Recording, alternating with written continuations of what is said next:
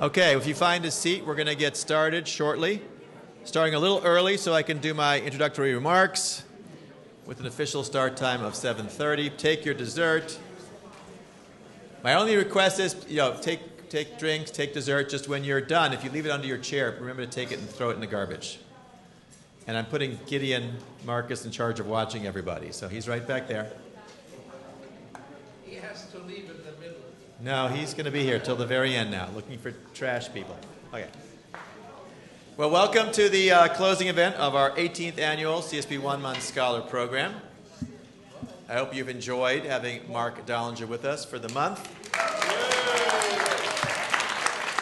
You don't have to do that just because his in laws are here, but that's very nice of you. Uh, as you know from day one, we have dedicated this whole month to Ofra and David Wilner, who are here. So thank you again, Ofra and David, for supporting CSP and for being um, interested in adult Jewish education throughout your lives and supporting education. So thank you both. We are also, as I mentioned in our opening lecture, blazing it forward, honoring the memory of Blaze Bernstein this month with acts of kindness and educational engagement. Um, today is the, officially the 18th unique program that we've offered over the month. And before I go there, I lost the Horowitz family. Where'd they go? Where's Carol and Paul? So Paul is right here. Carol is not here. But the Horowitz family, uh, their family created a program in Houston, Texas, about eight years, about 26 years ago?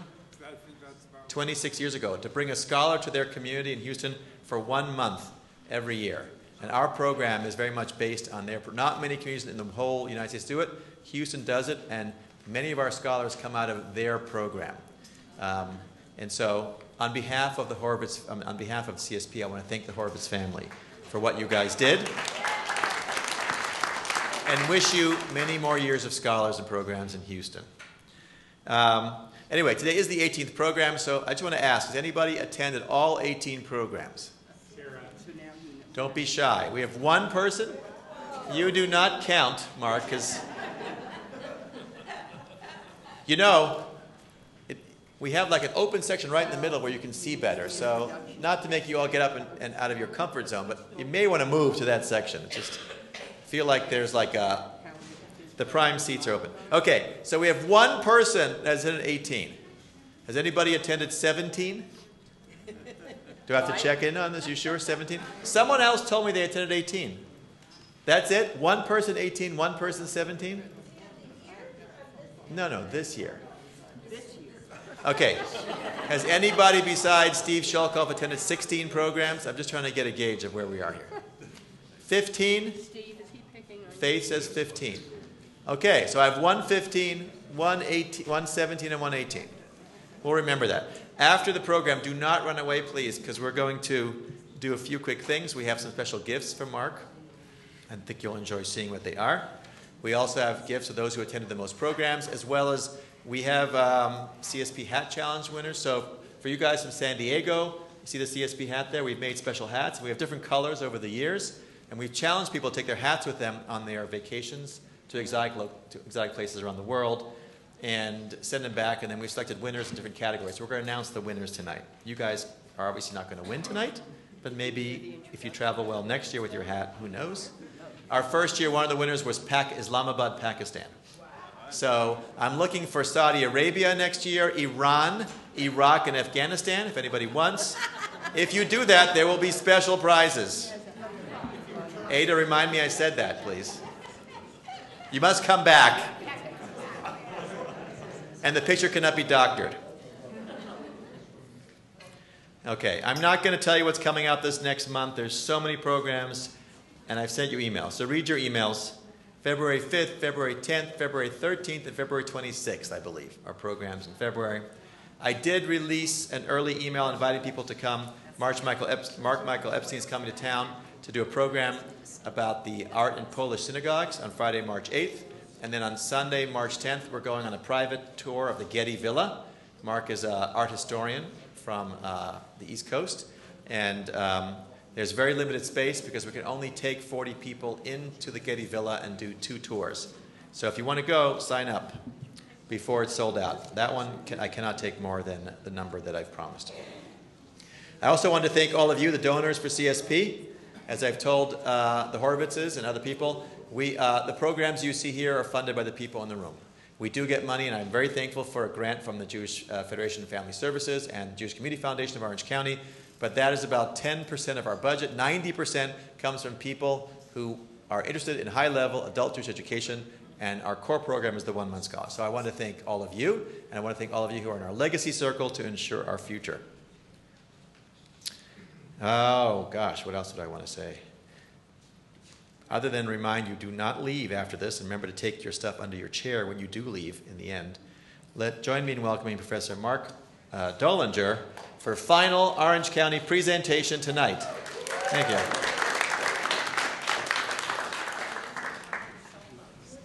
Oh, yeah. Uh, Wendy says to remind everybody, please turn off your cell phones.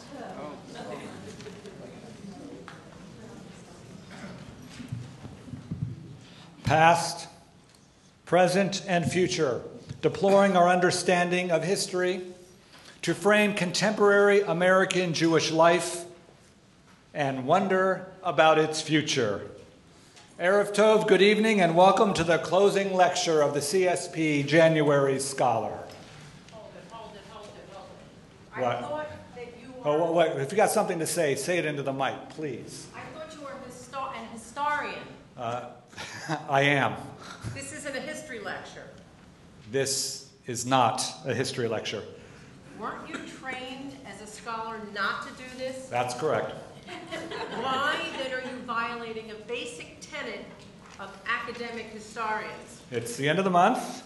I'm heading home tomorrow, and I can say whatever I want tonight. Okay. And you're tenured. And I'm tenured, thank you very much. And historian predicting the future, our subject for the evening. Thank you, and thank you, Wendy. And just so you all know, that was set up ahead of time.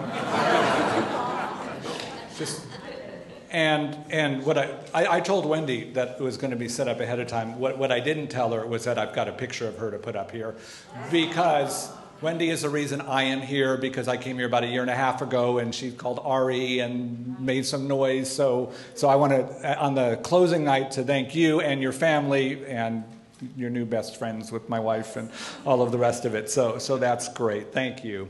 Past, present, and future. So you have on your outlines uh, your historical question, and I'm going to put the historical question up here on the board as well. Oh, wait. That's not the historical question. Somehow, yet another CSP hat challenge has made it into the PowerPoint demonstration. But alas, this picture looks different than maybe the other ones you've seen in the last 25 days because, as I have been warning all of you, I have entered the CSP Hat Challenge. Even though I know I can't be a winner, it doesn't matter. It's good just to be nominated. And I self nominated, so. Uh, so that is on Catalina Island. You all give, give me a day off every Monday. So the family went to Catalina. We enjoyed ourselves. Um, another Monday, we went to Disneyland. That's California Adventure. And I'm holding the red card there. It's a special job at Disneyland. I've never had it in any of my visits. Um, you get that card if they want to know how long it actually takes to wait in line and you hold the card, and then when you get to the front, you hand it in, and then they know how long you were waiting in line. So, so there you go. And, um, and then we went down to um, Oceanside, right? We went to San Diego County, and that was great too. It was only 87 mile an hour winds that night, so I held on to my CSP cap a lot. All right, here's our question What's the future of American Jewish history? All right. An oxymoron. American Jews tend to emulate the cultures of those around them. So I'm, I'm actually, some of this is going to be fun because, you know, it's tough enough to predict the past as an historian, so now I'll try to predict the future. That said, I'm going to take my career thesis and see what we can do to play with the thesis to imagine what the way things might be. So I argue that American political, American Jewish political culture follows the dominant political culture of wherever and whenever the Jews are living. So, as um, that's supposed to be, as America changes, so too do the Jews. Historic moments then are those when American Jews lead the way, when they're not actually following. And I just want you to know that uh, I've Because it's a violation of the honor code of historians, I've never given this lecture before, so I wrote it for tonight. And probably I won't ever get invited to give it again, so this is a special one time rendition. But I have to begin with a moment of personal reflection and thank you, which is my daughter Rivi is here, and she came down. Thank you, Riv. When she became bat mitzvah, we took her to Uganda because we wanted her to see that not all Jews look like her, because we visited the Abayudaya Jewish community, and we're fortunate to live in Marin County in the Bay Area. We wanted to know, know that not everyone in the world gets to live the lives that we get to live, and we thought that Uganda would deliver it. What we did not anticipate is seven days in Uganda transformed our lives forever because we were so brought in and drawn into a community which would normally be as far away from us as you could imagine, yet, and actually they're celebrating their 100th anniversary this June, and we're going back again, and, and we will always go back to Uganda, right? That, like we know that in our lives based upon the week. And as Marcy and I have been reflecting on our month here, that was what came to mind, that this has been for us a transformative experience. We have felt so drawn into your community, so appreciated, um, that we even got the show tickets from our social committee, and we walked out, and like six of you were at the show, and we're all chatting outside the show. And I said to Marcy, We're locals now, you know? So, so thank you. Um, Wendy, uh, as well, for, for reconnecting us. Ari, for, for hiring me. What, what you do and have done I have not stopped telling everyone in Jewish education I see, and the only challenge is that there's no one else like you around in order to do more of that. Thank you. I'm bragging to everyone at home. I have my own social committee. So thank you, Roselle and Ada. Thank you very much for sitting up here. Um, okay, and for all of you, Okay, I'm hiding it, and we're not going to do this till you're not going to leave after because Ari has some stuff. And after Ari has, as you leave, I've hidden out there, I've covered it up. Um, pen, all seven levels of prizes are here. And just to make sure you don't get confused, I have a guide sheet I will put out there. Here's how it works you get one point for attending a lecture, and one point for asking a question at the lecture. Maximum two points per lecture. And then um, for three points, you get a pencil. For five points, a pen. For 10 points, a mechanical pencil. 15 points gets you a Crayola eraser. 20 points, an ink stamp. And 25 points, the 10 gigabyte memory hard drive pen. And I'll put these out here. You don't have to remember that. So those are there. I have the regular pencils here, and those will be to inspire you one last time for tonight. Um, but I always keep a secret for the closing lecture. Anyone celebrating birthday in the month of January?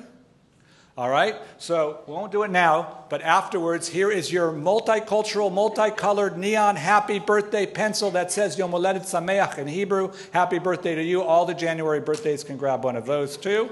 So that's great. Birthday, okay. Mike, where's Mike? Oh, Mike, hold on. You can't walk out now because I'm about to brag about you. Um, so Mike said to me, You know, I need 10 books not written about, uh, by you about American Jewish history that I need to read. And I know he will because he's bought every book I've, I've written and he's already read one of them and told me about it. So thanks to Mike, uh, all of you, and in the future, I have my recommended reading, so I will put these out. So it's about 50 pages if you want one of those, you'll have them.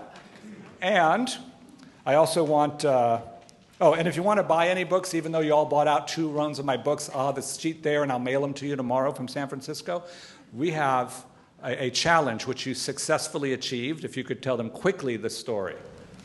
Okay, dog walking. So I'm walking my dogs, as I usually do on Saturdays and Sundays. And I always have a book in hand while I walk my dogs. And I walk into somebody coming the other way with their dog. And they say, what are you reading? And I said, some about history. And they said, well, gee, you know, I love history. Matter of fact, I just went back to college and I studied history. was nothing like what I studied in school. I says, well, that's because you studied in school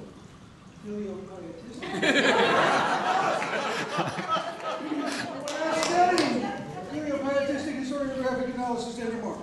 And for those who may have missed it, I'll bring you in. There's been a month long challenge to use the phrase filiopietism. First, a round of applause, yeah. To use the phrase filiopietistic historiographic analysis in conversation unprompted, and it is a hard one to do. We had two winners this month. Well done. They deserve a pen. Excellent. All right, and speaking of filiopietistic historiographic analysis, we'll start with historiography. And here's where it actually now is going to get academic and interesting. There is a historiography of the future of the past, which is to say, if you ever, if uh, you know who I am now, but if you didn't know who I was and we were at a social event like a party together and you're like trying to be nice to me, and you walk up, and this was especially true in my dating days, you know, before I met Marcy, and someone say, Well, what do you do for a living? And you smile and say, I'm an academic historian, which is a conversation killer for most young women, right?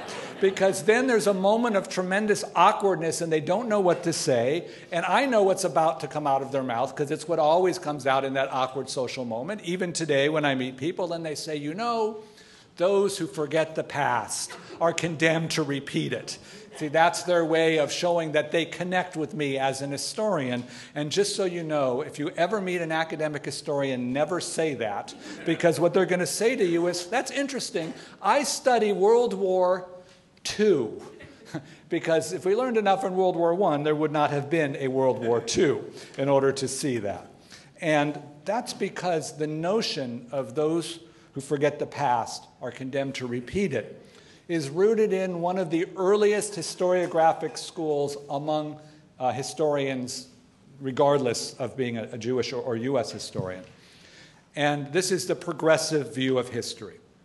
Probably most of us embraced this historiographic school without even realizing it.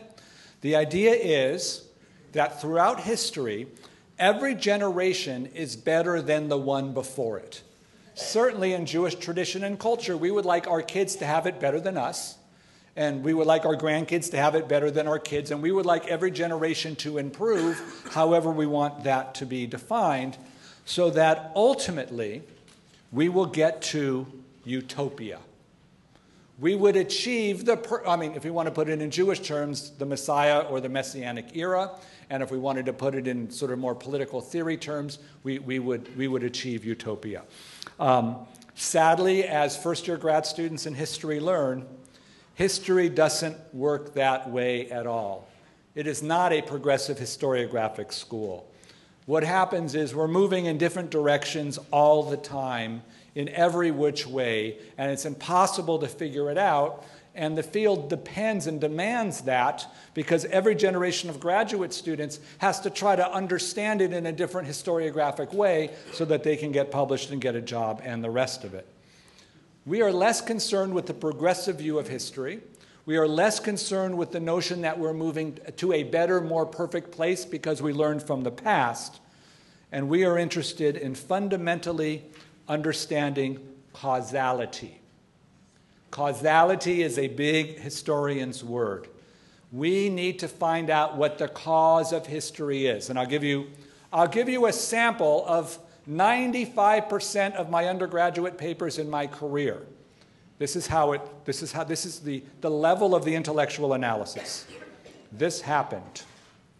And then that happened. And then the other thing happened. And then finally, the last thing happened the end. It's a five to seven page book report summary of whatever they learned in the reading, which proves they came to class, they did the reading, and they haven't thought for themselves. There's no critical analysis in giving a summary of what happened. What undergraduates at the university level need to do is understand causality and significance, which means they must credit someone or blame someone for having caused an historical event to occur. And the moment they come into office hours because they got their C plus, a C you get for a book report, and a plus you get for writing a really good book report. So they come in with the C. I said, that's what a C plus means. You did an outstanding job of writing a mediocre paper. Well done, you know. And then they want to push it into the B range where they have to have some kind of an argument. And I said, well, those five things happened how did they happen? Why did they happen? What's the significance of them happening? And they're looking at me terror filled face because never in their academic lives have they ever had to think about what the next step and the next level is. And that's actually the foundational level of what university um, learning is. History is not predetermined. When they get on the news and go, history proves, I'm like, focus. Tell me, please, what history proves, because I got to know, because it's my job. So, so I, I want to open with this notion of causality and significance. And uh, so, Ari, uh, you, you know, your, your brilliance continues because the leading scholar of the question of the history of the future from the past is Yehuda Kurtzer. And Yehuda's coming next month here, right? I, I, I'm not bringing him. I'm just supporting him coming. So. Our, Ari, of course, is saying that there's one speaker who's come to Orange County that he didn't bring, and he's owning that. But I'm giving you credit anyway because it's, it's, it's your night. So Yehuda is coming this month. He's, he's giving he's at Temple Beth El, South Orange County, I, re, I recall. And Federation brought him. That's great. That's now on the podcast. Federation, thank you. And uh, Yehuda Kurtzer is now the president of Hartman North America. Uh, that job is pretty much the number one Jewish public intellectual in the United States. That's what that, and he is. Uh, and, uh, and, and, I'll tell you a little bit about him, hoping that you're going to go and, and hear him. He earned his PhD at Brown University. And after he, he finished the PhD, Brandeis University, and we have parents of a Brandeis student here, yay, my cousins, uh, and my wife is a graduate too. They, and you're, yay, Brandeis, go judges, okay? Um, so they had a prize, a $100,000 prize for the best idea on the future of American Jewish life. And, uh, and he actually entered his doctoral dissertation, which became his book, and I have it up here. It's called Shuvah, The Future of the Jewish Past. He won the prize, which gave him a two year postdoctoral fellow teaching and research fellowship at Brandeis University. And in the book, he argues about history and memory. Now, I've taught you the last month that what we remember in history and what actually happened in history is often different. And he acknowledges this, but he also says that there are ways in which memory and the invention of memory can help Jews form notions of identity in the future. So he is now inverting the historian's craft of the past and the Identity Project, as we call it, in order to reimagine new ways in which American Jewish identity can be constructed going forward. So, if you want more information, read the book. Ask Yehuda when he comes here um, next month. So, then, oh, I don't even have a slide for this because yesterday I'm listening to a podcast and it's perfect for tonight's lecture. So this afternoon I threw it in. There's a historian named um, David Treuer, and he wrote a book called The Heartbeat of Wounded Knee. It's, um, you know this book? You heard of this? Yeah? All right, so good. He's getting publicity. It just apparently came out in the last week. Um, he says you can't have a good future with a bad past. And essentially, so much of the historical telling of native peoples is so depressing and so sad. I'll share a personal story. When I was at UCLA and, my, my PhD's in US history, I got like halfway through the program, realized I can get a PhD in US history from UCLA and never formally study America's indigenous peoples. And I thought, I, I, I, can't go out there and teach if I haven't had it. So I went to, to Professor Melissa Meyer, sadly a blessed memory, and I said, I want to audit your undergraduate survey class in American Indian history so I can learn this. And she said, No. And I said, Why not? She said, Because you're going to TA it. And I said, No. I said, I knew this much about American Indian history. Then I saw Dances with Wolves, and now I know this much. I can't be a TA. Sadly, there are few graduate students even interested in TAing, so she said, Go learn a lot and come be my TA. She didn't teach the second half of the survey from 1890 to the present because she said, What's the point? It's not American Indian history because it's such a brutal and brutalization of what happened to Native peoples. And this new book that's out is 1890 to the present, so I'm thinking about Professor Meyer, and, and, and the author of this book is arguing that our understanding of, of, of our future is intimately linked to what we can capture or not capture from our past. My daughter Rivi is here. She was a major in positive psychology at Pitzer. And I think this is a lot of thinking that comes from positive psychology, which is if we choose to look into our past and reimagine bad events to find what redeeming qualities came from them, that can give us an imprint that we can then put towards our future to see what we can do. So um, I haven't read the book yet, but uh, it's on my list. This is Arthur Schlesinger Jr.'s book, The Cycles of American History. It was plagiarized from his father, Arthur Schlesinger Sr. But since it was a father and son, nobody has sued each other, and they did it with permission. The notion here is that in U.S. history, the uh, political history, the pendulum swings back and forth from the left to the right about every 20 years. So, we had the Gilded Age, and I know different ones of you were at different lectures, so I'll just reference them as they come up. The Gilded Age, we talked about laissez faire social Darwinism, which was a move to the right. And then the progressive era with Theodore Roosevelt moved it to the left. And then the 1920s came with immigration restriction, moved it to the right. FDR and the New Deal, the 1950s and anti communism, the 1960s, uh, the rise of Reagan, you know, and, and, and here the theory would be whatever's happening now, just wait because the pendulum is going to get so irritated with where it is now that it is going to move forcefully in the opposite direction. It's nice because the students like it because it's every 20 years and, and, and it, it, maps pretty well American uh, history. It's problematic because it's not actually historical, uh, because you can't actually, Causality just doesn't work like an imaginary pendulum going back and forth, but, uh, but he likes it. So now I would like to, to give you um, Professor Mark Dollinger's view. Do you know who that is? That's Professor Mark Dollinger, M A R C. Just retired from Indiana University, specialist in the business of Japan we sent an email back and forth when we realized we're both Professor Mark Dollinger because it's a pretty unusual name to have.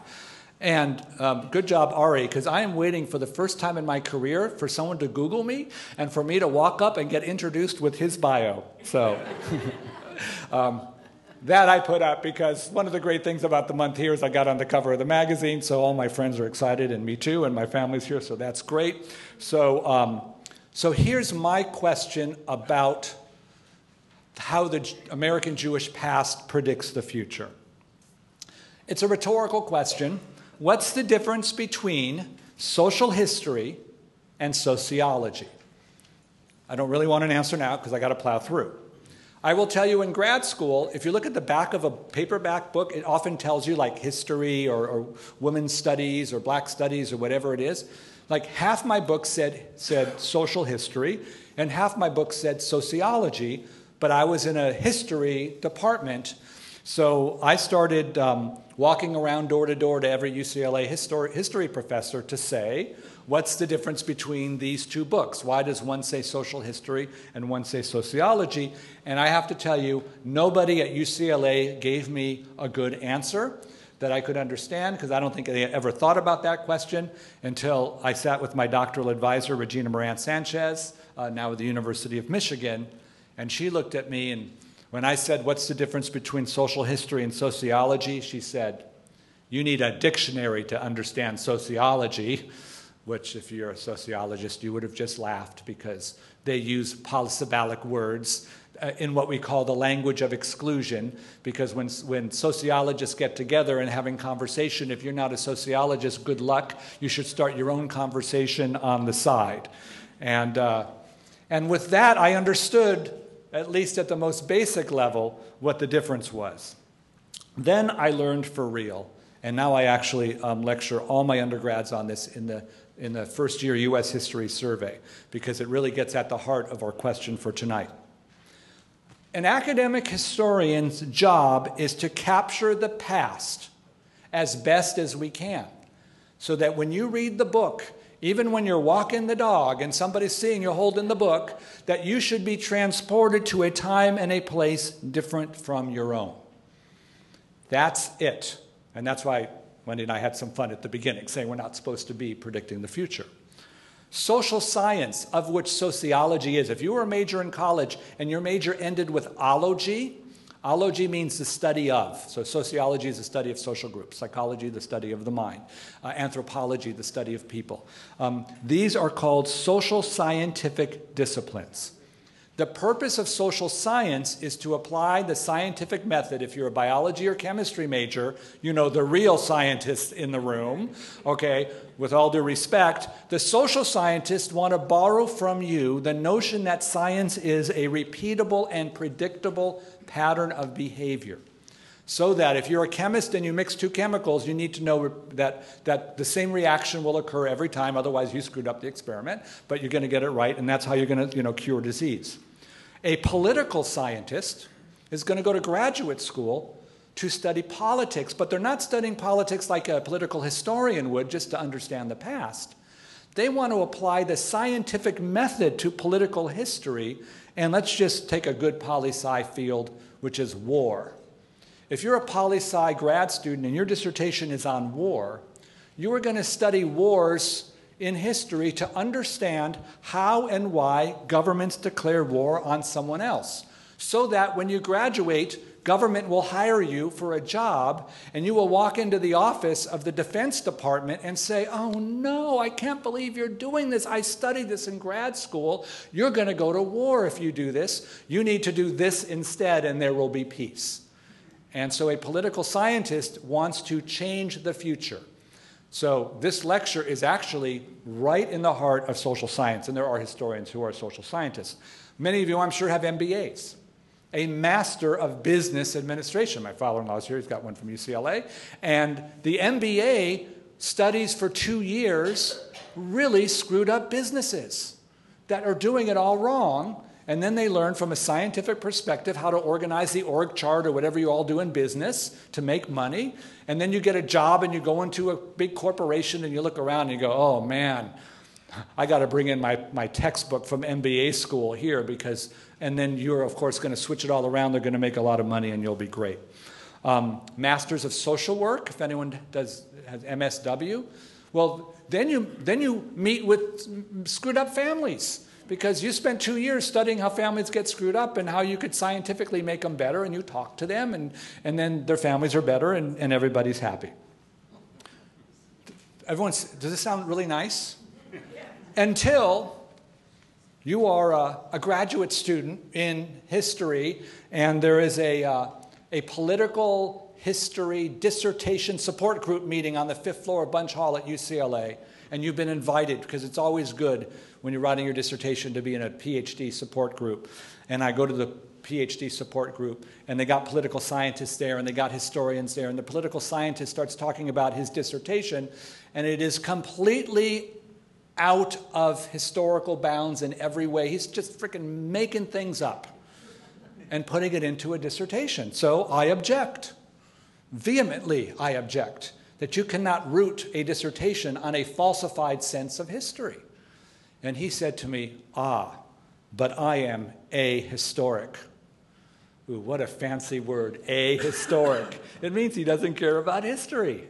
I ended my uh, tenure in the uh, poli sci dissertation group because I was not going to do that. I formed my own dissertation group um, called Future Intellectuals Needing Inspiration in Social History. It's an acronym. It means Finish. Thank you. You know, because that's the job when you get to grad school, finish. And the goal of the dissertation group was not to exist anymore. Yeah. So now, so that's the theory. So now what I want to do is I want to take the theories of, uh, of the historiography of the American Jewish past to the future, and now let's apply it to a lot of the themes we've talked about over the month. And we're going to do a past, present, future uh, to see how it goes. So we're going to do it with politics. I got the revolution going up there. Um, and for those who haven't been around for some of the lectures, the historiography of the American Jewish past began with the notion that all Jews supported the civil rights movement, at least when we did that. That would be the filio-pietistic school we opened with. That northern Jews supported it, that southern Jews did not, um, that uh, northern and southern Jews were aligned um, in this, and, uh, and, and then we get to the present. And, oh, actually, not, not to the present there. That's going to be the future. I tried to complicate your narratives to say, remember the why? We had a why that everyone got along, and then we did an X that says we're not getting along. And some of you saw the Z, which is we're actually running a parallel path. And as we sit here today, um, and I guess the good bad news for me is, is I, I just the, the, Black Power book that m- many of you have um, is, is sitting right in the Black Lives Matter movement. And the rise of Black Lives Matter is a reflection on the American Jewish past, at least with social justice and politics. Many white Jews are alienated by Black Lives Matter, generally, many specifically because there's an anti Zionist statement in the platform of Black Lives Matter.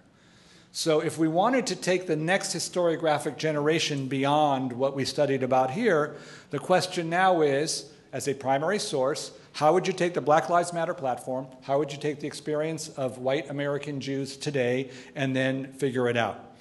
In the last two weeks, the Women's March and the leadership of the Women's March Association with Louis Farrakhan has brought yet another moment like the Black Lives Matter platform, with many Jewish women um, refusing to march, many Jewish women marching um, with under duress and concern, and then many Jewish women figuring out ways to navigate how it is you fight for something you believe in, in this case, women's rights, against the fact that you're also a Jew, and the leadership of this movement is aligning itself with a man who is a clear anti Semite. Um, and here we get into liminality, which we talked about in a few of the lectures. That is, that Jews are both white and non white simultaneously, that Jews are powerful and Jews are victims in this country simultaneously. And at this moment, it's all happening together, right? With, uh, oh, I was going to say right and left wing anti Semitism, but I'm going to go deep into anti Semitism in a moment. So, as we sit here, how do we in the future unravel what the sociologists call, the anthropologists call liminality, the idea that Jews are occupying multiple places at the same time. Um, and I believe that the future is actually going to be in, among Jews of color. Uh, and this is a picture of Ilana Kaufman, who was the inspiration uh, for the epilogue of my book on Black Power. She'll be coming here. Ilana's coming? Oh, fantastic. All right. That's, I didn't even know that. That's great. Um, so, so this is actually this is, this is your preview for, for coming. All right, so I, I will introduce Ilana to you now. Um, the, the demographics now say that 20% of American Jews self-identify as ethnically diverse. Um, and they get to define what ethnically diverse means. I will tell you it's largely black, brown, Sephardic, Mizrahi, uh, Persian. Probably, you know, those are probably captures most of that.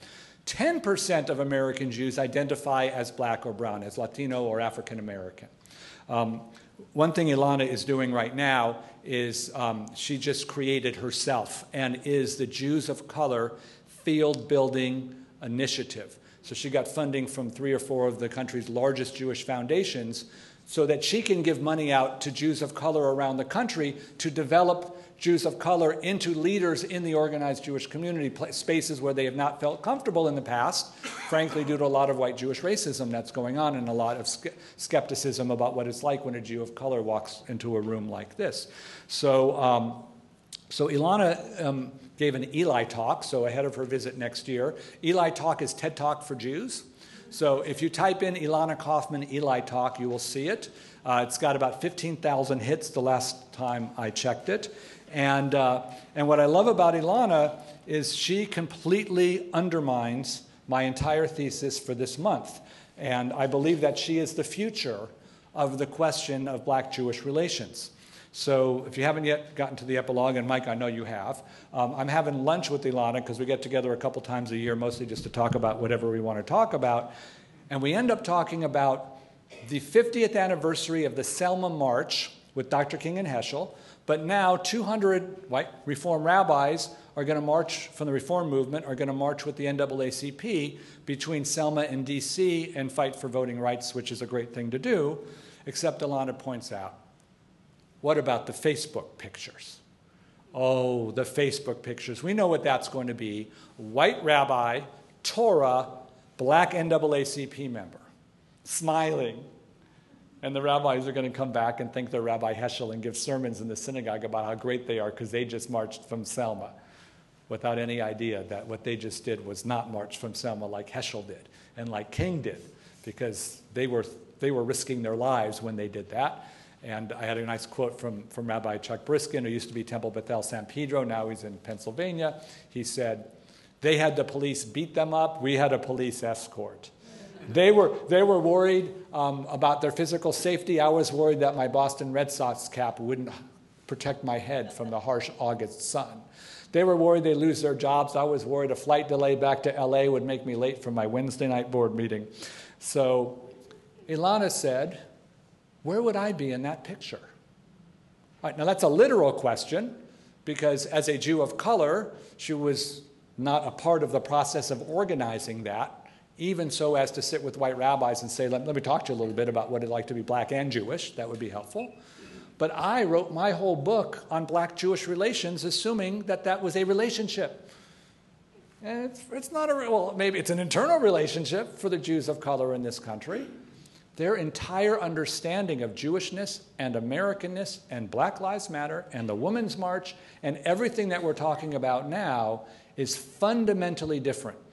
I have spent the month asking about the Jewish past how much of our Jewishness is really Americanness? And Ilana asks us, how much of our Jewishness is really whiteness? And that is a, a, challenging place for white Ashkenazi Jews to go. And, um, and she is, uh, she's, she's pushing it. So um, I just want to offer you all a special invitation because tomorrow Marcy and I drive up to Northern California. Tuesday we inhale, exhale, and repack because Wednesday we're on a flight to New York City because Thursday afternoon I'll actually be with Yehuda Kurtzer at Hartman to give a book talk. But Thursday night, Ilana and I are going to be together at the Center for Jewish History. We are together going to present the Black Power book. And then we're going to have a panel of Jews of color, political activists, and scholars who perhaps are going to do the future of the American Jewish past there as they try to understand the implications for what Ilana and I are each saying together and apart against what's happening now. I don't actually think you'll come to New York, but if you do, you're invited. All right, so, all right. Uh, being streamed, that's a great question. I don't know. It's the American Jewish Historical Society. I don't know. They did not tell me if they're, if they're streaming it. Um, so now let's look at Zionism. Um, the past, we learned over the last month that um, you American Jews in the 19th century were, many of them were anti Zionist. We learned that the generation that was around in 1948, including our honorees who were there on the ground, wherever they're sitting, there we are, okay, um, that, that if you experience that, you never forget it, and it's part of your identity and your consciousness and your being and your essence. And the next generation that saw the victory in the Six Day War and the reunification of Jerusalem and got to go to Israel themselves and pray at the Western Wall, that is something that you never forget and now the present. We have now what I call the Intifada generation. The Intifada is the Palestinian uprising. Now, I spent a year in Israel between 86 and 87. The first Intifada was the fall of 87. I don't think it's related. But if you go from 87 till now, and, and the, how quickly that time passed, first of all, and second of all, I don't have a single undergraduate, right? that knows anything personally about 48 or 67, and all of them have been raised in a world and in an Israel and a Zionism that has been defined by the intifadas. So this brings us to what I've talked in a, a bunch of lectures about intersectionality. And um, Rachel is not here because she had to, were Rachel's parents? Oh, there you are. I know, because I know I'm getting podcast and recorded here. I know she had to go back to UCLA tonight, but it's okay because she will hear this. She is working on an undergraduate thesis on intersectionality. And we got a chance to chat Shabbos morning. Um, th- this, this is the question for right now, and I'm, and I'm excited that Rachel is, is, is taking this. Uh, this inverts previous generations' experience of Zionism. Young Jews today must choose between, at least this is the way it's characterized, their love of Israel and their support for justice. However unfair one thinks that is, or how wrong that is, I will tell you generationally, that's the question that's happening on college campuses. And the undergraduates are now having to figure out, with their experience of what Israel has been or is, or at least perceived as, how they're going to reconcile that. By the way, this, I think, was the, the great brainchild of Birthright, because Birthright is what's called the $100 million idea. Um, there's a theory that there, there, there is $100 million of Jewish philanthropic money in the country for the, for the big idea, if the big idea is big enough and visionary enough. If an entire generation from 48 and 67 no longer exists now, what can be done generationally? And the notion is free trip to Israel for 10 days, immerse them, give them a personal connection, and then we now could have the birthright generation. And it's also interesting that much of the political activism is going against birthright um, because they're now having protests on birthright because they don't think birthright is doing enough to show Palestinian perspectives. One could argue that's a trailing indicator of success, right? That birthright is achieving its goal of strengthening Zionism among a generation that didn't have it, if indeed um, this, this kind of uh, critique is coming. So, the fundamental challenge that we have today is nationalism versus pluralism. Trump and Bibi are nationalists. In the American Jewish community, Orthodox tend to have more nationalists. Jewish Republicans tend to be more nationalist. Immigrants and their children from the former Soviet Union tend to be more nationalist. And when one has a nationalist proclivity, one tends to move uh, to the political right.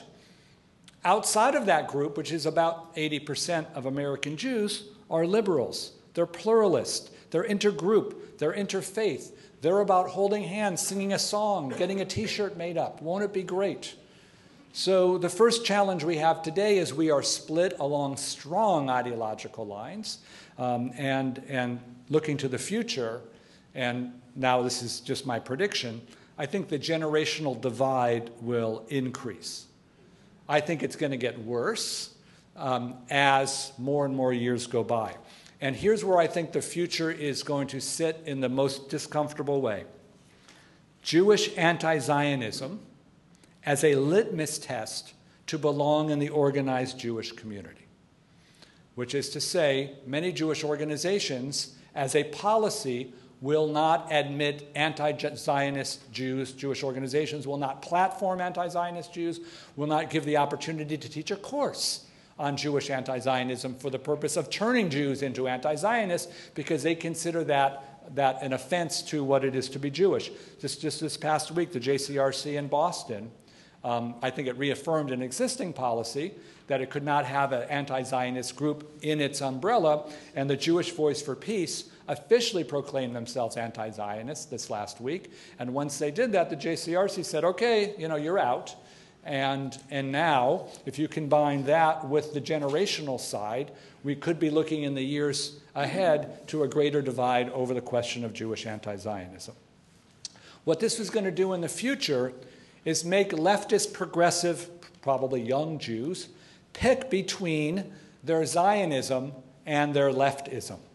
Now, in 67, after the Six Day War, this is when this, this question first came, um, most of the Jewish leftists became what's called progressive Zionists, which is to say, they're not leaving Zionism, but as people of the left, they understand what they call the occupation, and therefore they will be anti occupation and they will be pro Israel and pro Zionist. There was a group in that period called the New Jewish Agenda. I don't know if there's people here who remember it. Every generation of young, sort of leftist Jews has it. The new one is called J Street. And what J Street is doing now is trying to capture the progressive Zionists. It's trying to locate itself to say, you can be interested, in this case, in Palestinian human rights, and you can still be a Zionist. And you can dive in as strong as you are in Zionism, as you are for social justice, that you don't have to pick. So if you reject that today or in the future, you will join Jewish Voice for Peace because they used to call themselves Zionist ambivalent, but last week they're not ambivalent. Now they're anti Zionist. Um, and in 67 in Berkeley, after the Six Day War, when that first generation had the choice, some of them joined the Radical Jewish Zionist Union. That's how they they did. And the other one sponsored Anti Israel Day. And Hillel actually sponsored it because they all used to be in Hillel. Then Hillel said, Nope, you've gone too far, you're out. And, and I think we're going to see that again. In the future, we're going to have a challenge on whether or not the word progressive Zionism is an oxymoron. Is there such thing as a Zionist, as a progressive who's also a Zionist? Um, many young leftist Jews would like to be both social justice minded and Jewish and nationalist, you know, in the Zionist sense. Um, I just got an email this morning, just so you know, the lecture is as fresh as it can be, from the new executive director of a Wider Bridge. Uh, Wider Bridge is an LGBTQ advocacy group for the gay community in the US and in Israel. Sadly, two years ago at the National Creating Change conference for the whole LGBTQ community in the country, um, they were welcoming some Israelis, you know, who are LGBT Israelis, to talk about what it's like in Israel, because the year before, some people had been stabbed by, by Haredi Jews in the gay rights march in Jerusalem. And, and there was a protest against even having Israeli gay Jews there because they were Zionists. And then there was a whole kerfuffle with this, with this, org, this national organization. So, what happened, I think it's two days ago now, the opening of the national conference, the keynote address, the speaker starts in the keynote address, and this anti Zionist group comes up and begins chanting and protesting and shuts down the keynote address. And they went on for, I think, about 10 minutes, um, and then they left. And there was not a word said from the leadership of the conference that that was not what you do. And then after the conference was over, the expectation from a wider bridge and the Jewish LGBT groups is you will now officially declare that that, that was anti Israel, anti Zionist, you could even say anti Semitic. You get in that debate, but say something, and there hasn't been a single word said. So, um, a wider bridge, and send me an email or just check a wider bridge on the internet. They sent out a very strongly worded public letter to the organizers of the national conference to say, you know, how dare you remain silent? If this organization is supposed to fight for LGBT communities and and you are now oppressing communities because they're Zionist here or they're Israeli. It's even worse. So I think, I think that's something that we have to look forward to. Um, on the anti Semitism front, in American Jewish history, we learned that anti Semitism eased in the 1950s. By 1960, it was no longer limiting the American Jews.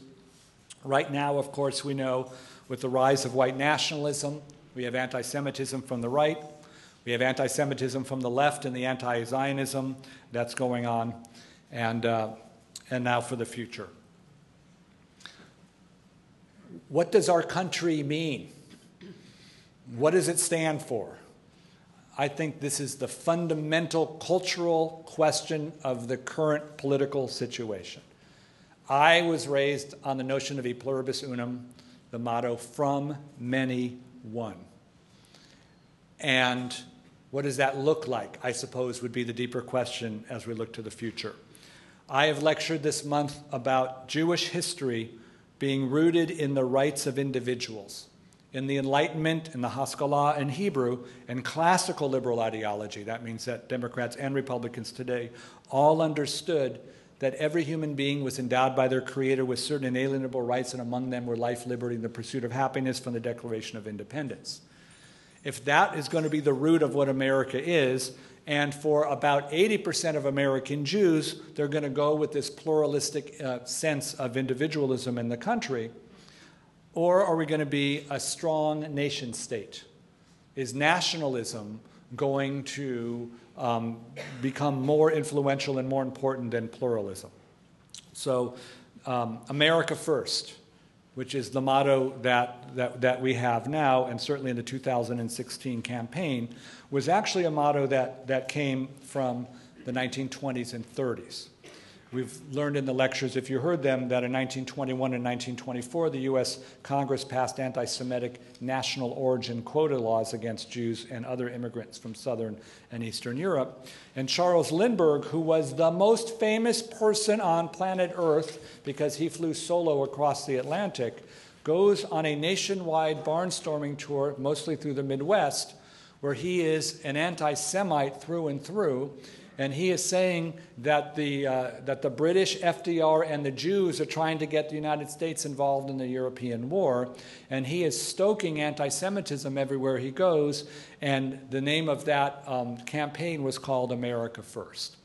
So when America First became uh, Trump's slogan, it immediately drew back to that and it accurately represented the 30% of strong core supporters he has, because that was the same uh, core supporters that Lindbergh had in the 20s and 30s. What's different now, of course, is that the American Jewish community is split and fundamentally split between the pluralistic ideas and the nationalist ideas. And as I mentioned before, the fact that this president has more Jews closer to him than any other U.S. president is not lost upon those who are taking a more nationalist side. And the fact that a much larger percentage of Israelis are supportive of Trump than of American Jews because their framing of nationalism is, is much more akin um, to what nationalists here are saying. Jews looking to the future are caught in a vice. Liberal Jews will argue for pluralism to fight anti Semitism from the right. Nationalist Jews will argue for a strong America and a strong Israel to fight anti Semitism from the left. American Jews in this formulation can't win for losing. So, my perspective on the future strong democratic institutions, protection of minorities, however that's defined, and I'll go back to the joke I used in four or five lectures is there a proper blessing for the Tsar? Right? Which is to say that Jews need a benevolent government. And Jews that have been around benevolent governments tended to do well, and those that haven't, haven't. And, uh, and just to let you know, if we're looking towards the future, it's my next book the one that I'm supposed to have started this month, but I've been a little busy uh, getting all of these lectures started. Maybe next week I'll get started on it. The boring title right now is Campus Anti Semitism, a Memoir. Um, um, I have a couple other ideas.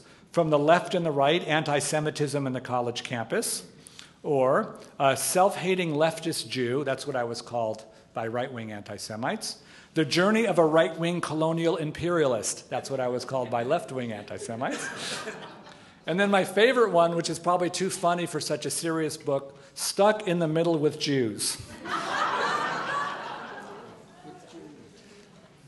so the liminality and the notion that Jews are sitting where the left and the right is both coming at them in different ways, and Jews are part of the both the left and the right, has played out in my career, beginning at Pasadena City College uh, and now at San Francisco State. So I want to kind of animate those, those specific experiences to bring out a lot of the, the larger themes that we have. Black Jewish relations, the past. In the 50s, it was the Cold War liberal anti communist consensus. In the US, everyone gets along. They're getting along here. Jews reached across religious lines, across racial lines. America aspired to be a place where everybody could integrate. And certainly that it was really good if the commies were showing, you know, racism in America to prove that democracy and capitalism aren't good and communism is better. We needed to solve our problems so that the communists, you know, wouldn't use it against us.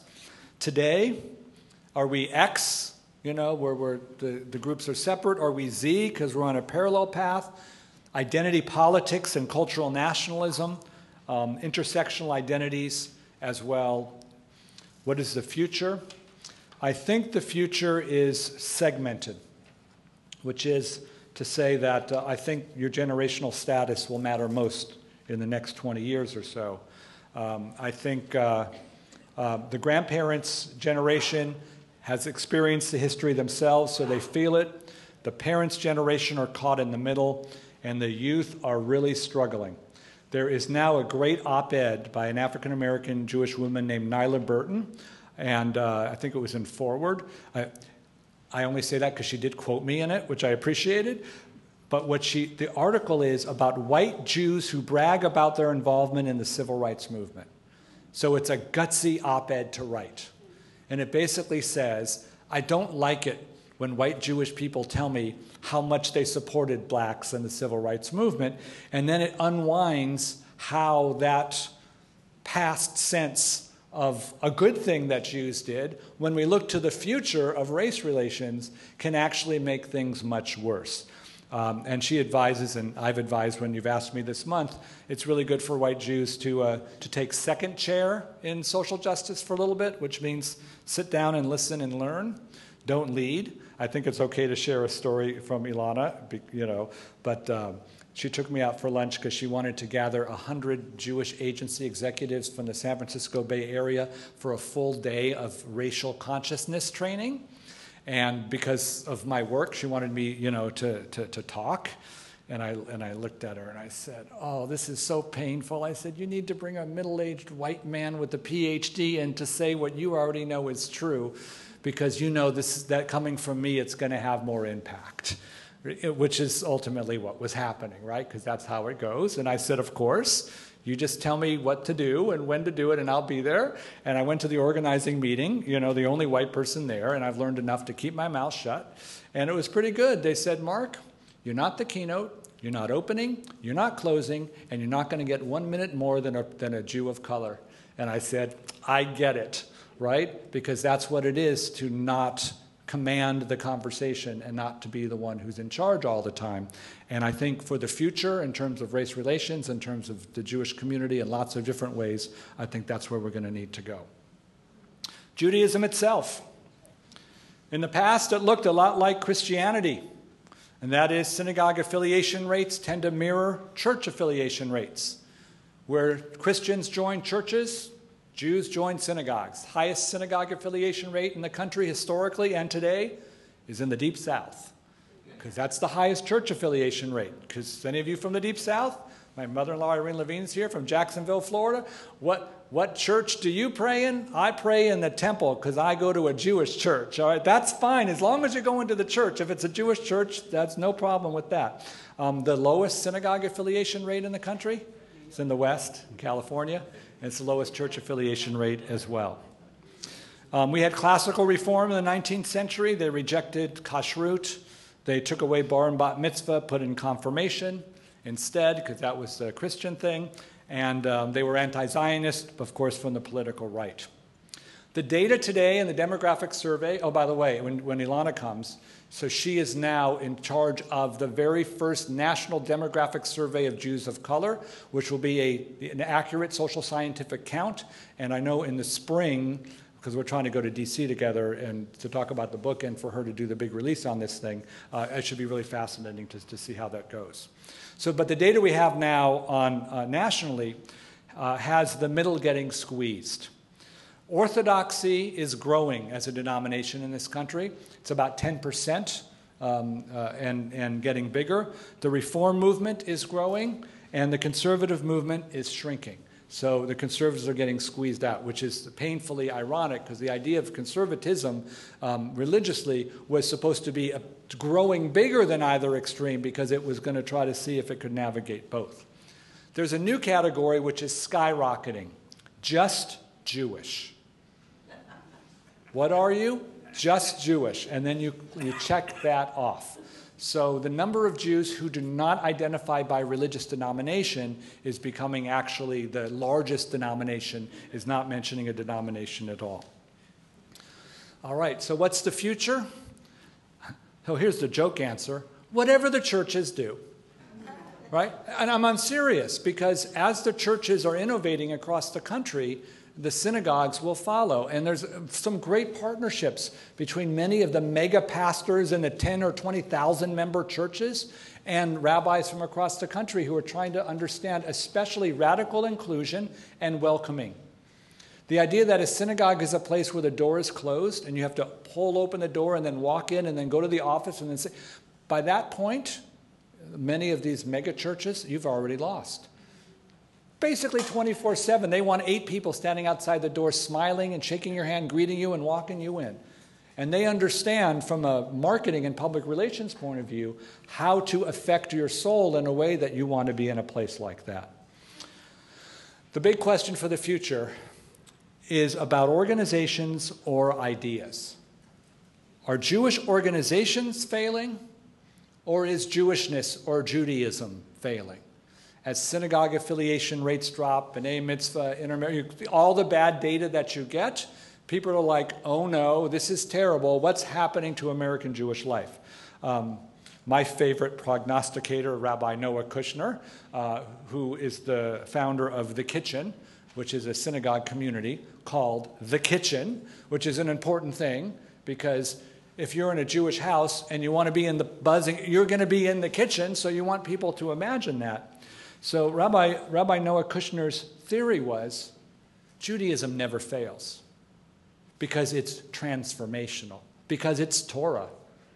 And if you teach Torah to any Jewish person, they will be transformed. And in fact, if you teach Torah to any person who isn't Jewish but shows up at one of your events, they're going to be transformed too.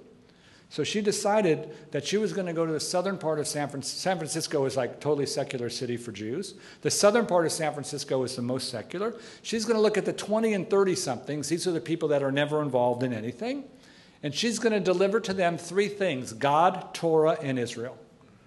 And I laughed at her, and she didn't like that, you know. And then she honored me. She said, We're going to do this together. So I did the operational stuff, she did the, the vision stuff, and formed the kitchen, right? And she said, I don't want a single person who's a member of a congregation coming to me. Politically, you don't want to deal with that with all your rabbis. And she wants to prove that the problem isn't with Judaism.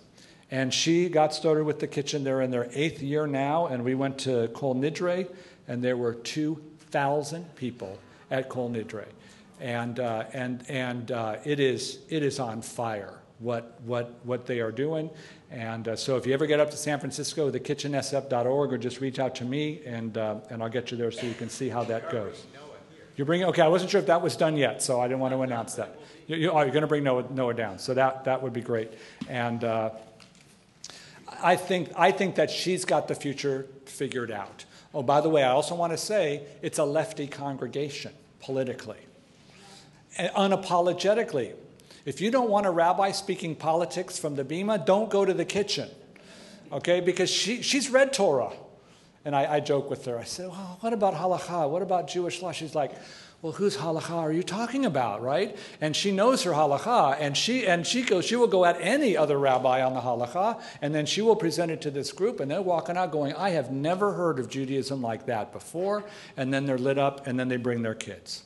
So back in the day, actually, when I did my year course in Israel for winter break, uh, I went to Egypt.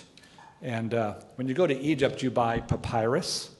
And the best part of the papyrus was the 2,000 year guarantee that comes with it. And they said, if this fails any time in the next 2,000 years, you bring it right back to me and I will fix it. So, since I have been tasked with making predictions for the future, I would like to offer you the same 2,000 year guarantee. Maybe historians can predict the future, but to see if I'm correct, you're just going to have to wait and see. Thank you very much.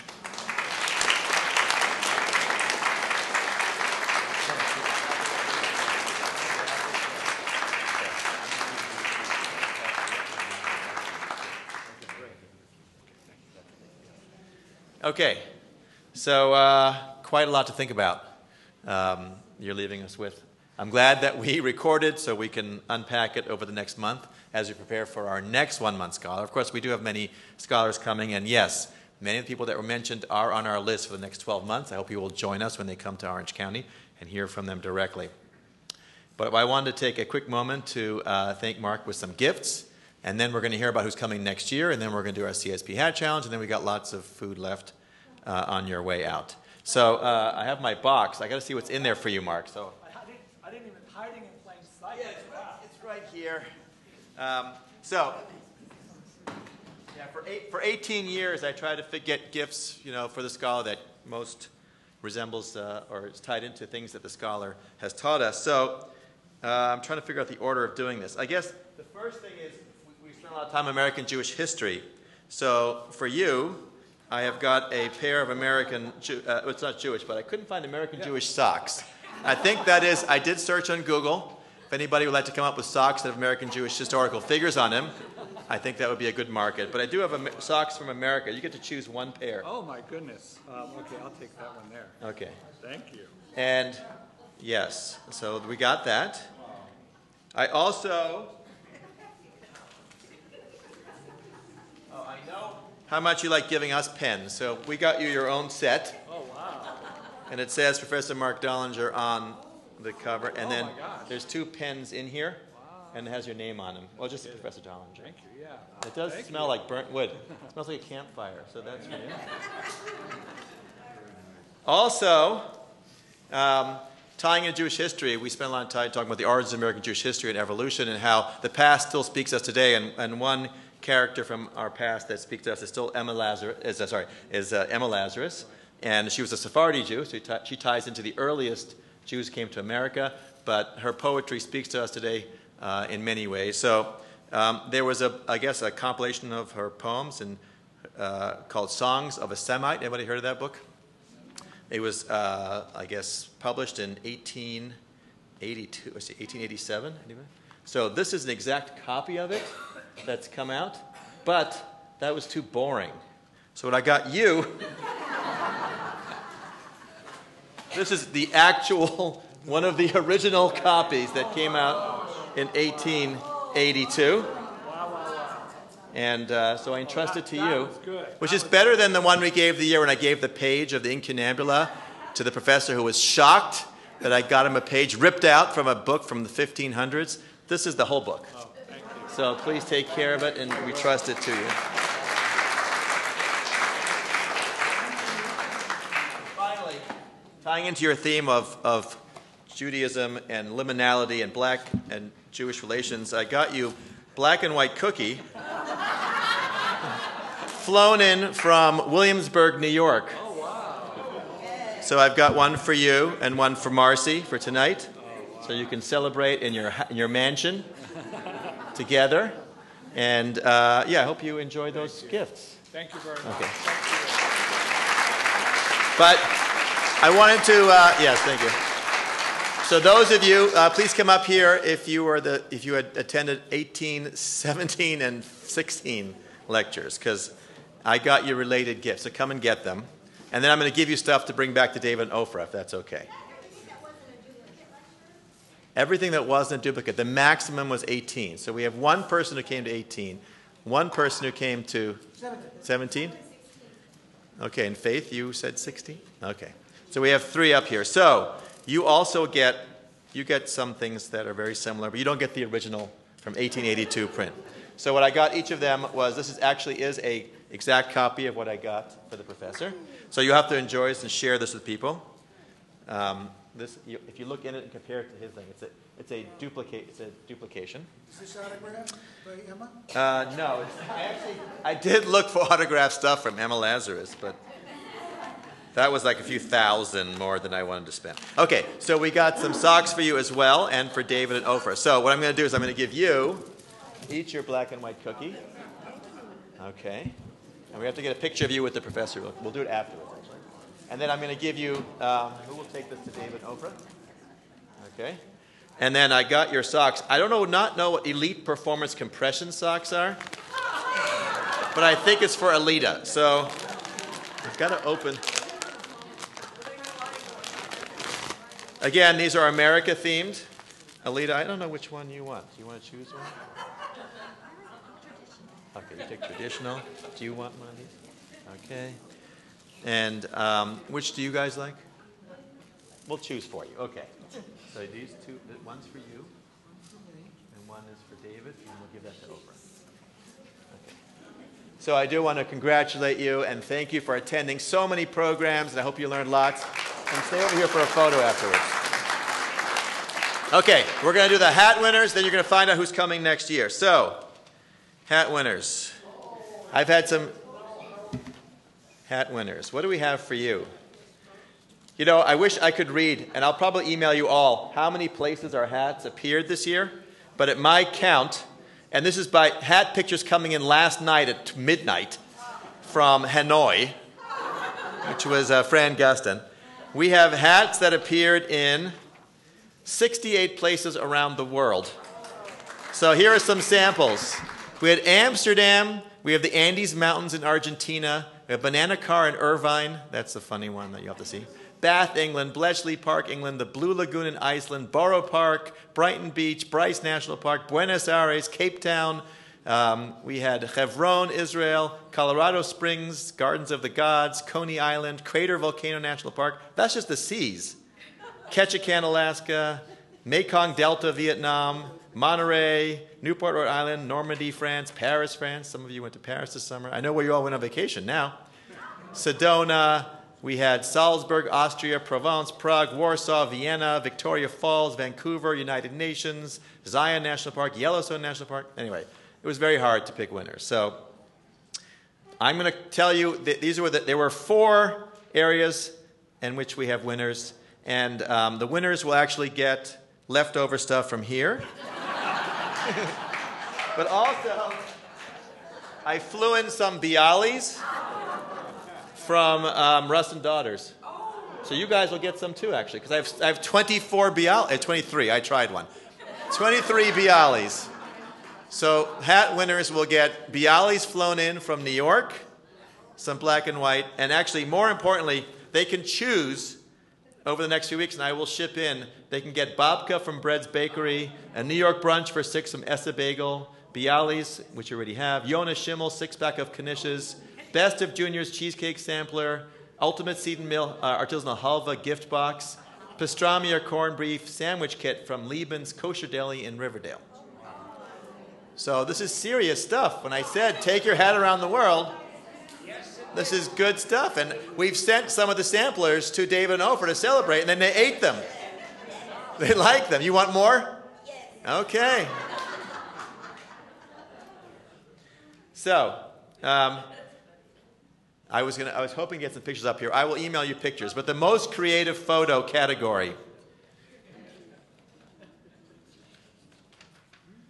Uh, you know, I had to, actually had to update this because we had so many pictures come in the last minute. People, you drive, drive me crazy. Next year is going to be a cutoff. You cannot send me pictures at 2 o'clock in the morning.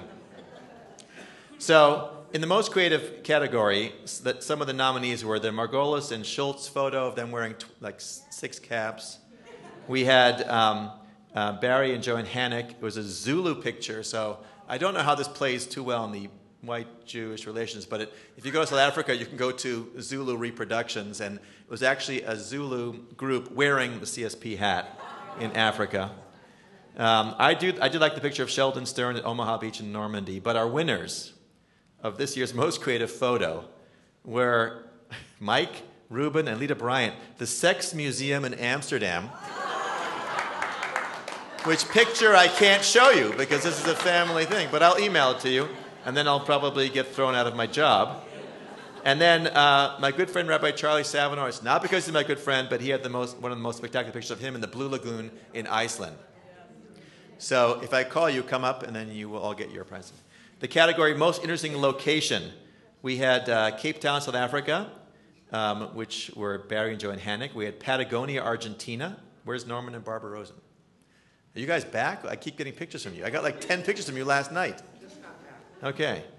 We had El Tarpiche, Santa Cruz Island, the Galapagos with Rochelle Ambersound. We had Wendy and Charlie Lupel in Skagway, Alaska on a glacier. It looked very cold. You know what? Actually, I blew something. Charlie is winning for. Sorry. Yeah, actually, for the most creative, I have to call Steve Shulkov out. Where's Steve? Steve took his picture without his shirt on during his cardiac stress test. So Steve is up here for that one. For the most interesting location, we have Charlie, as I mentioned, for the Blue Lagoon in Iceland. Okay. Most prolific USA, most prolific international. So we had many of you go on vacations and you took your hat everywhere you went uh, but some of you did, went above and beyond. So, most prolific in the United States of America um, is Wendy Lupel for Alaska, Glacier Bay, Ketchikan, Skagway, and the Denver Glacier.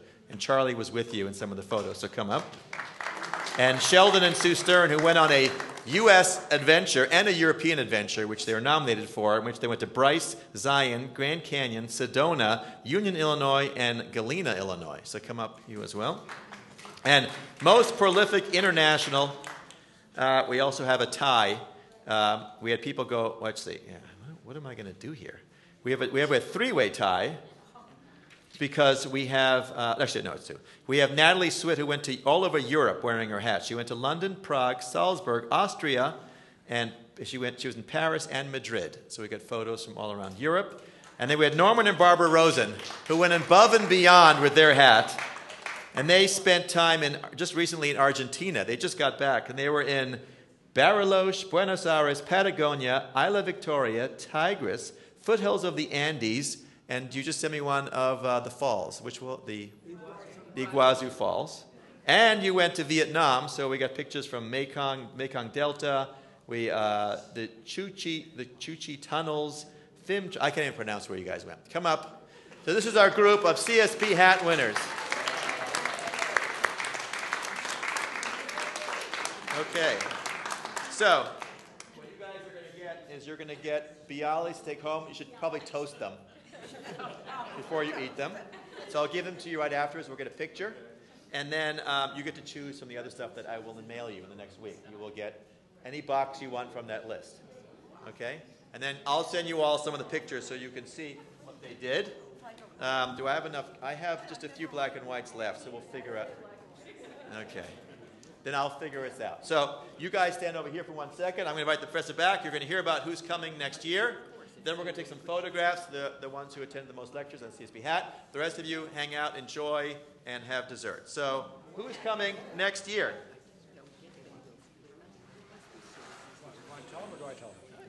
I can tell. Oh, I'm so excited about this. Uh, oh, no, I, I, actually am.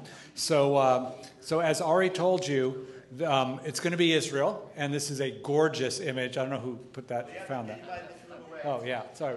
That's a gorgeous image too. We don't mean that, but you know. That's um, Basel. That, that, Israel. Yeah. That's Basel. Yeah. No, no, you have the... Over, overlooking Jerusalem, overlooking Jerusalem. And uh, so, so I, I, thank you for the honor of getting to announce that next year's January Scholar will be Professor Paul Liptz, uh, who is, has been a professor. I, am going to I'm gonna give a little bit of a bio. Can I give him the quick bio? One, he, he was raised in Rhodesia, which is now Zimbabwe, and he made Aliyah that turned out to be one day before the Six Day War of 1967. Uh, talk about your first week in Israel, right? Was literally that. And he has been a professor at Tel Aviv University for 40 years. He's taught at the Hebrew University of Jerusalem. He is most famous for teaching at the Hebrew Union College, the first year rabbinic students, which means pretty much any Reform rabbi in North America in the last 35 or 40 years had him as their professor of Israel studies. Um, he travels all around the world doing scholar and resident stuff. And may all of us have friends in our lives that we don't get to see very much. But when we do see them every five or 10 years, we pick up the conversation like it was just last week. So anytime we're in the same, you know, five hour flight from one another, we sit down and um, four days before I arrived here, I was in Jerusalem, uh, and Paul and I had one of our conversations without even knowing at that point that, that he would be here, you know, as your next year's scholar. And I'm actually trying to figure out when I can fly down so I can come and hear at least one of his talks. He's going to be fantastic, and I'm so excited for, for everyone. Did you have the sample topics? Oh, I didn't. No, I put up the sample topics. Sorry about that. You want, you want to talk about those? Sample topics is when, when, we, when CSP addresses an issue, it's not from a traditional perspective. So the topics that we will explore on Israel will be from every part of the of the country. Oh, so here are some. Sample. I wanted to give you an idea of some of the sample topics. So those of you who plan vacations, just don't go away next January because some of you, I don't know why, go away in February. It's spare time. Here, here are some sample topics. This is not, it's just no order. It's just uh, um, a fledgling nationalism, Palestinians in Gaza and the West Bank, Benjamin Bibi Netanyahu, borders and boundaries, Jerusalem in the 21st century, education in the Jewish state, a question of values, from Truman to Trump, the fascinating and complex relationship of America and Israel. Israel, a startup nation. Israel and the Jewish world, Jewishness in the Jewish state, Judaism, Christianity, and Islam in the holy and the unholy city of Jerusalem, lessons and legacies, Israel's war of independence, maximalism and minimalism, the confusing question of the territories, the challenges of democracy, the Israeli case study, the Arab citizens of Israel, Israelis or Palestinians, the European Union and Israel living together and apart, the Israel Defense Forces and its impact on society, ultra Orthodoxy and anti Zionism, wars of swords and wars of words, how to, how to have a peace of peace, women in Israeli society. That's just some of the topics we'll be exploring.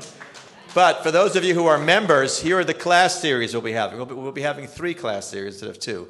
One's called Creating a Nation, and the, the topics will be Holocaust survivors come home, 1945 to 1962, uh, the Yemenite Jews returning home.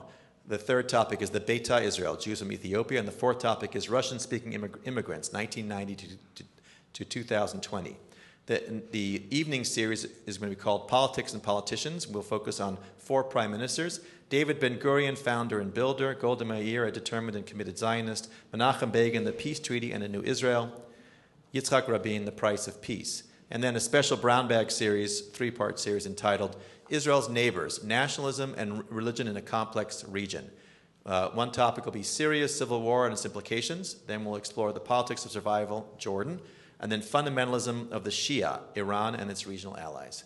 So I hope you will uh, join us for what I hope will be another challenging one month scholar series. Thank you for coming out for our 18th year. Thank you for your support. Thank you for David and Ofra and Wilner.